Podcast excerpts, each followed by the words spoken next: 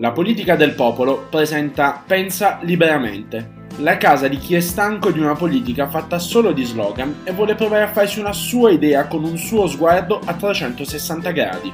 Vi diranno che le vostre idee non contano più, ma non ascoltateli, perché in realtà hanno paura della gente in grado di pensare. Questo è Pensa liberamente.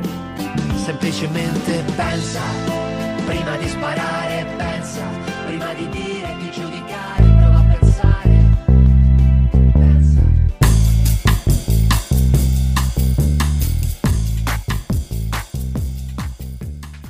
Buonasera a tutti e benvenuti nel salotto di Pensa Liberamente, il podcast della politica del popolo. Io sono Enrico Filotico e come sempre in questa stagione al mio fianco c'è la voce di Valentina Menassi. Buonasera Vale. Buonasera Enrico, buonasera ai nostri pod ascoltatori. Dall'altra parte del microfono eh, ringrazio di essere in nostra compagnia Lirio Abate, vice direttore dell'Espresso ed uno dei cronisti che ha osservato più da vicino la criminalità organizzata in Italia. Io sono stato un innamorato lettore della lista. E da qualche settimana in libreria c'è Faccia da Mostro, edito da Rizzoli. Buon pomeriggio Lirio, come va? Grazie, grazie a voi, va bene, grazie per avermi fatto partecipare, introdotto in questa comunità di giovani, un giovane come me naturalmente. Cioè. Esatto, questo è un dialogo tra millennials. Eh. Eh, il nastro della stretta attualità. Nelle ultime settimane aveva fatto molto scalpore, ha fatto molto scalpore la decisione di concedere a Giovanni Brusca la libertà conquistata, diciamo, eh, grazie al suo ruolo di collaboratore di giustizia. Ricordo a beneficio di chi ascolta ehm, che Brusca è l'esecutore materiale della strage di Capaci che costò la vita a Giovanni Falcone e alla sua scorta. Quindi partirei da qui. Perché ha fatto tanto scalpore questa notizia? E come si bilancia la giustizia sociale con le premialità che il nostro sistema sanzionatorio riserva ai collaboratori di giustizia? Beh, perché si pensa che gli orchi, si pensa che i mostri debbano restare sempre chiusi in una stanza, in una cella, eh, quando vengono presi e vengono dichiarati colpevoli definitivamente da, dai giudici e, e, questo è quello che normalmente tutti quanti noi pensiamo, perché sono pericolosi.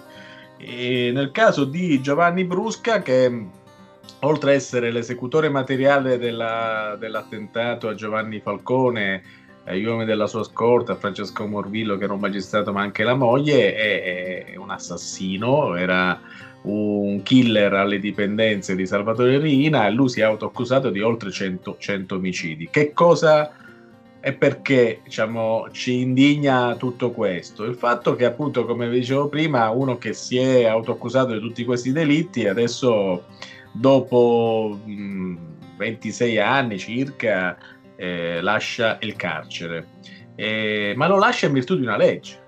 E allora siamo indignati doppiamente. La prima perché molti dimenticano il fatto che se c'è un collaboratore di giustizia, questo fa un contratto con lo Stato e proprio perché ha collaborato con la giustizia, perché ha in, qua- in qualche modo, come Brusca, ha contribuito svelando i segreti di Cosa Nostra, accusandosi di, di, delitti, per cui indicando anche complici e indicando anche collusioni e corrotti, e ha dato un contributo alla giustizia. Quel contributo poi viene in quel contratto fatto con lo Stato eh, ripiegato nel fatto che ti danno un, uh, ecco, un, uno sconto di pena. Per lui, per i mafiosi, non c'è, eh, per quelli che collaborano, non c'è il fine pena mai, ma c'è un fine pena e lui quel fine pena lo ha scontato quasi tutto in carcere rispetto anche ad altri collaboratori di giustizia, sicari, assassini che sono usciti prima. Cioè in carcere quasi nessuno dei collaboratori di giustizia ha trascorso per tutta la pena che gli è stata inflitta, che poi sono 30 anni. E di solito gli arresti domiciliari, la liberazione anticipata, soltanto che non hanno dei nomi così importanti o comunque quei fatti che eh, tutto il mondo purtroppo ci ha guardato con eh, diciamo, un certo distacco che è l'attentato a Falcone e, e indignazione e, e, e, Giovanni Brusca si, si porta dietro questa, questo fatto. Quindi ha collaborato con la giustizia, ha dato delle indicazioni, c'è un contratto con lo Stato che ti porta ad avere questo sconto eh, di pena carcerario e quindi torna libero in virtù di regole che sta, sono state varate eh, più di 25 anni fa. Il problema è un altro. Il problema è che se noi ci indigniamo, come giustamente e tutta la società si indigna di fronte a un assassino che lascia il carcere ma ha collaborato con la giustizia, e quindi in qualche modo ha preso le distanze dalla sua organizzazione criminale organizzata e quindi è un pentito, un infame, uno che ha tradito i vecchi compagni.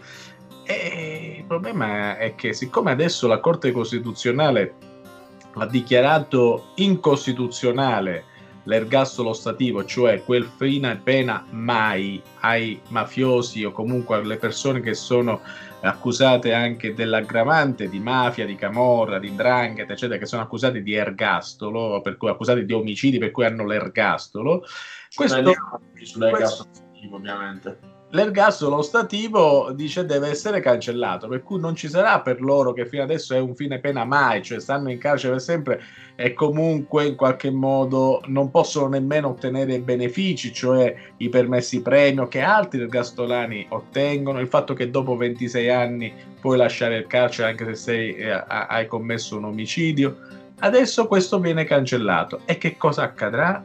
Accadrà che anche tutti i boss che accusati di omicidio definitivamente che sono in galera, dopo che hanno scontato 26 anni di carcere, lasceranno le celle, torneranno sui territori e senza aver dato nulla in cambio allo Stato, senza aver collaborato con la giustizia. Ora, io vorrei che in quel caso, per lui, Leoluca Bagarella, per Giuseppe Filippo Graviano, per i Pesce, per Schiavone, per tutti gli altri della Camorra, dell'Andrangheta, eccetera, che lasceranno il carcere perché è una legge, perché l'ergastolo stativo hanno detto Dio, l'ergastolo stativo è una cosa che non può esistere in un paese come il nostro. Ci sono molti politici, anche persone della società civile si sono indignati perché l'ergastolo stativo deve cessare. Bene, le stesse persone poi hanno detto ah che vergogna che esce brusca, eh, vergogna, eh, bisogna un attimo correggere il cervello, darsi una regolata, o è buono l'uno o buono l'altro, oppure vogliamo che escano tutti i mafiosi, anche quelli che non hanno collaborato, almeno in qualche modo Giovanni Brusca ha preso una decisione, ha tradito Cosa Nostra e, hanno fatto, e ha fatto bene, si è autoaccusato di tutti questi omicidi, però ha fatto fare dei processi, ha fatto condannare centinaia e centinaia di persone, ha fatto arrestare decine e decine di latitanti, ha fatto, ha fatto venire fuori tutto l'intreccio che poteva in qualche modo conoscerlo oppure qualche cosa è rimasto in ogni modo ha dato un contributo. E allora ecco tutto questo si riversa su un fatto che è la lotta alla mafia alle mafie. Che quando parlo di mafia parlo di Camorra dell'Andrangheta di Cosa Nostra quando eh, fino ad oggi i, i boss erano preoccupati, impauriti, hanno commesso anche degli omicidi e delle stragi come quella di Falcone perché finivano per la prima volta all'ergastolo per sempre, cosa che mai prima de, di, di allora, prima del primo maxi processo era stato fatto e per cui c'era il fine pena mai eh, e, e quindi qualcuno iniziava a collaborare con la giustizia per ottenere quel contratto. Oggi i boss che finiranno in galera se accusati di omicidio definitivamente. Pensate voi, ragazzi, che di fronte a questa cosa che sai che dopo 26 anni lascerai il carcere, penserai ti arrestano a 30 anni, a 40 anni, dopo 26 anni ne hai 46, sei ancora un ragazzo. Cioè, pensi, secondo voi, cioè, ma questo boss gli verrà in mente di adesso sai che c'è, adesso mi pento, adesso faccio il collaboratore di giustizia e non funziona così. E non potrà funzionare così. E la lotta alla mafia così passerà facendo un passo indietro di 30 anni. Proprio quei 30 anni che il prossimo anno, su cui scade questa, in cui si dovrà mettere all'opera questa cancellazione del carcere ostativo, eh, verrà applicata. Cioè 30 anni dalle stragi e 30 anni di passo indietro di lotta alle mafie. Questo era in sintesi quello che volevo dirvi. Non so se sono riuscito a spiegarmi bene, però voi ci siete per questo, magari per... Beh, proposito di questo, direttore, sei stato un cronista in Sicilia, poi hai seguito le vicende di Roma. Hai conosciuto la mafia di Cosa Nostra e quella che ha dato vita all'inchiesta di mafia capitale. A distanza di anni, come è cambiata l'impostazione della criminalità organizzata? Ieri hai addirittura scritto un, in, un tuo pezzo sull'Espresso che si apre a una nuova speranza per gli ergastolani. Eh, una prospettiva su questo? Beh, la prospettiva è il fatto che le mafie e i mafiosi purtroppo sono sempre più avanti rispetto ai provvedimenti, alle, alle norme legislative e giuridiche. Le norme giuridiche inseguono i cambiamenti del, delle, delle mafie, della mafia, quella che abbiamo conosciuto negli anni 70 non è la stessa di quella che abbiamo visto negli anni 90 e non è quella che conosciamo nel 2020, è una mafia invisibile che si è che si mimetizza, è una mafia che vuole farsi dimenticare perché è così non far vedere il sangue per le strade, allora tu potrai dirmi allora non c'è la mafia, perché se non c'è il sangue, non c'è l'omicidio, non, c'è, non ci può essere la mafia. E invece no, è proprio lì che ti sbagli o che qualcuno si possa, uh, possa pensare male pensando tutto ciò, eh, perché la mafia oggi è ancora più pericolosa rispetto a prima, perché prima si uccideva, creava panico, terrore, incuteva ecco, paura a tutti quelli che vedevano, sentivano di, di una strage, di un omicidio. Oggi invece c'è una paura indolore, che è questa, quella che, di una mafia che con eh, la pressione e l'intimidazione riesce a eh, ottenere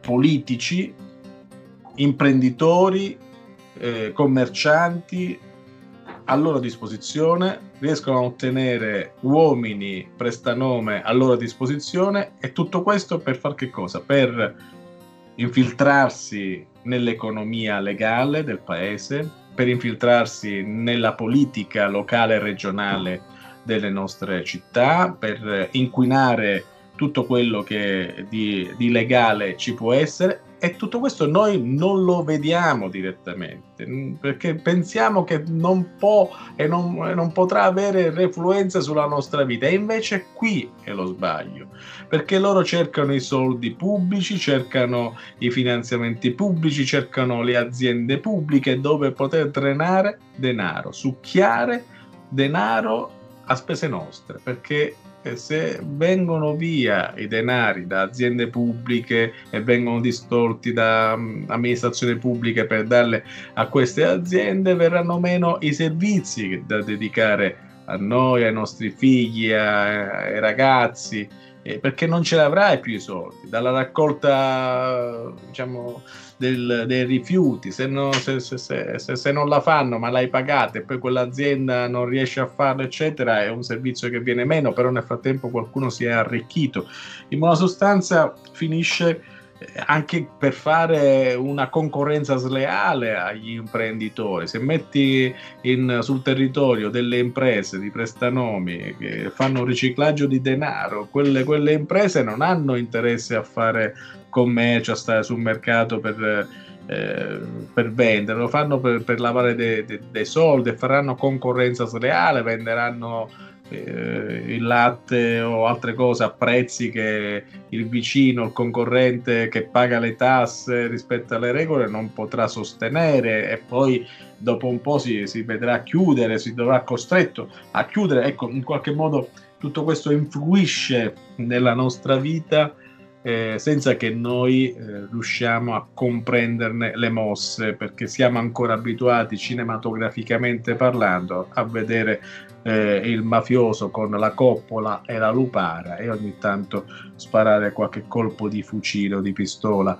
E quando non c'è il sangue per le strade anche i politici dimenticano eh, che esiste la mafia e quindi non ci può essere una emergenza una lotta alle, alle varie mafie. Tutto questo invece è sbagliato e spero che le cose che raccontiamo, documentiamo noi giornalisti vivendo ogni giorno sul territorio possa in qualche modo aprire gli occhi alla gente che vive e subisce questi danni, queste pressioni e queste intimidazioni e possa eh, poi in maniera corale chiedere alla politica eh,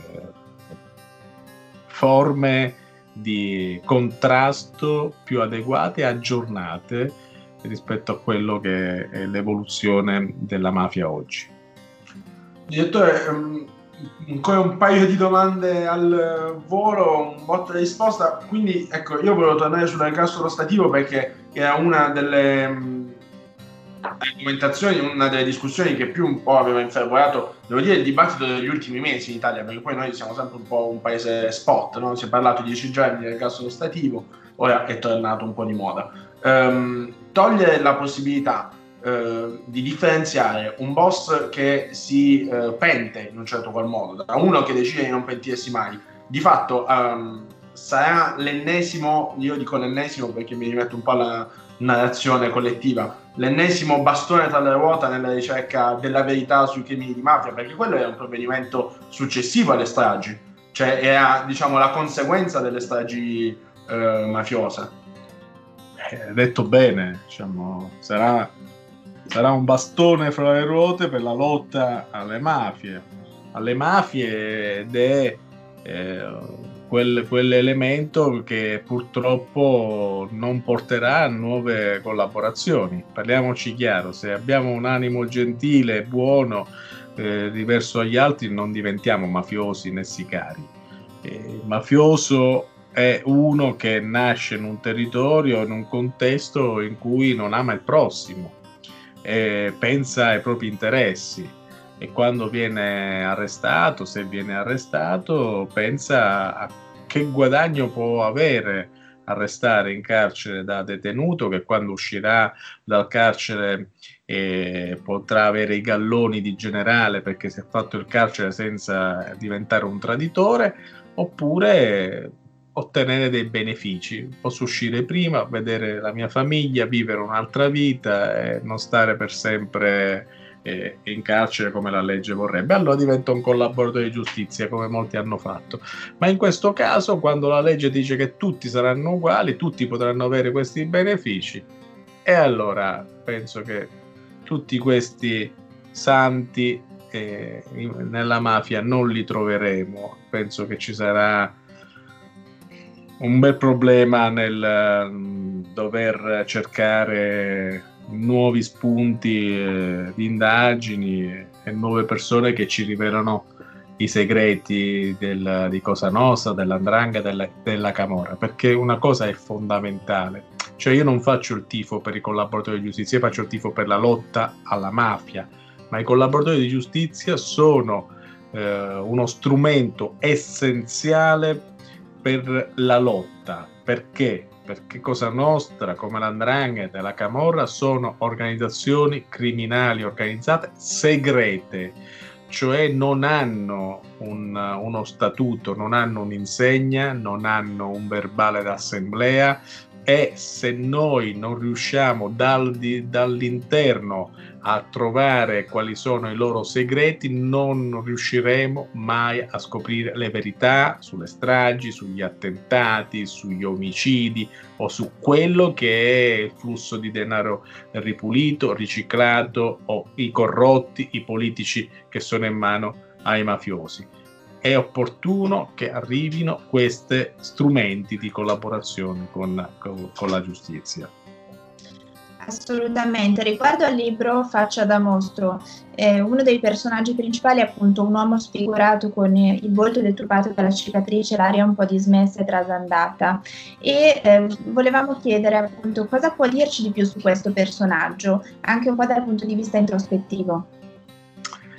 Beh, personaggio, personaggio che mi ha per moltissimo tempo incuriosito, perché compariva sulle scene di delitti eccellenti eh, già alla metà degli anni Ottanta, tutti parlavano di faccia eh, da mostro, parlavano di uno con la faccia da mostro che era presente eh, per l'omicidio del vicequestore Ninni Cassarà, dell'agente Antiochia, del poliziotto Notale Mondo, del piccolo Claudio Domino di 11 anni assassinato, eh, del fallito attentato all'Ardaura Giovanni Falcone, dell'assassinio di, del poliziotto Nino Agostino della moglie. Ecco, vedete, eh, vittime innocenti, vittime servitori dello Stato e accanto a questi delitti su cui c'è ancora oggi un'ombra terribile perché non tutto si è, si è scoperto dietro a questi delitti, compariva eh, la testimonianza di qualcuno che diceva c'era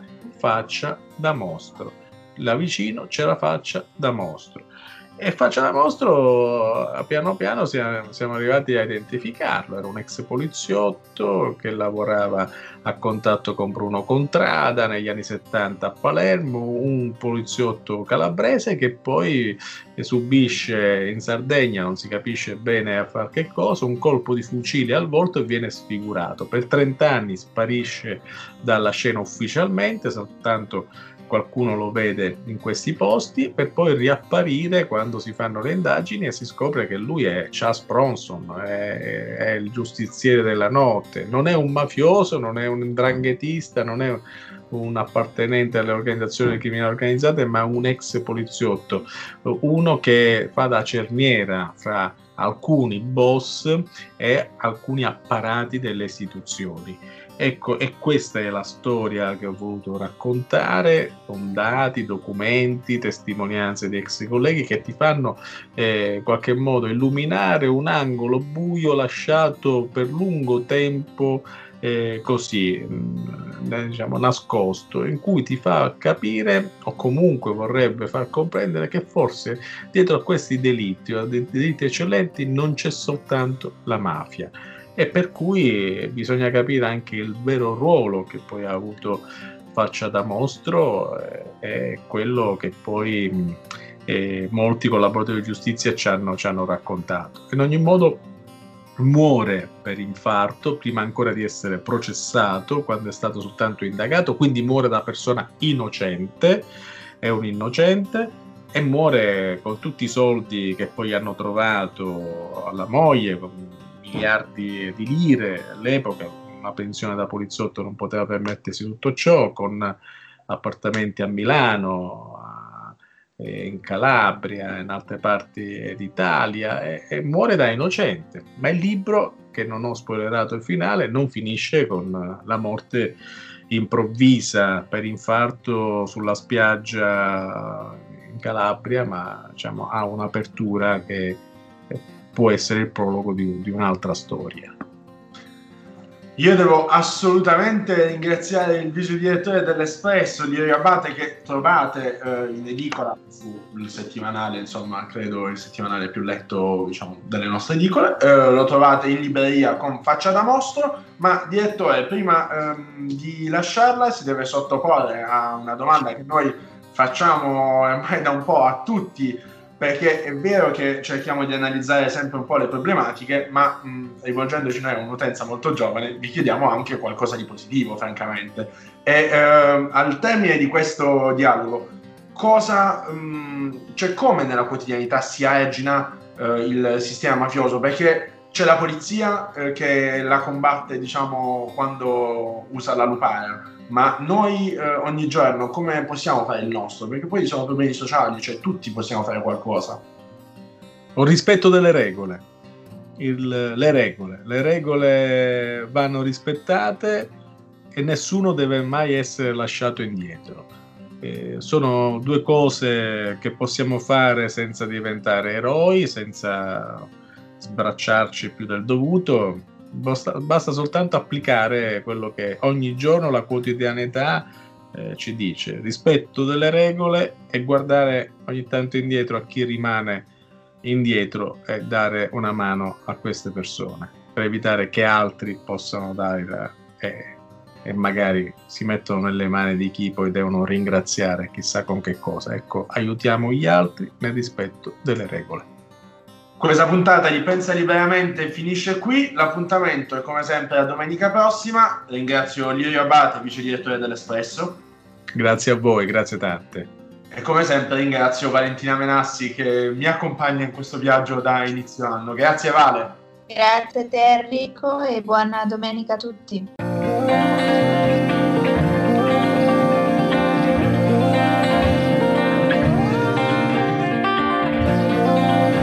Trovate le puntate del nostro podcast Pensa liberamente su iTunes e Spotify. La politica del popolo è uno spazio di dialogo aperto a tutti. Potete lasciarci i vostri commenti sulle nostre pagine social, Instagram e Facebook. Per noi la vostra opinione conta. Vi aspettiamo!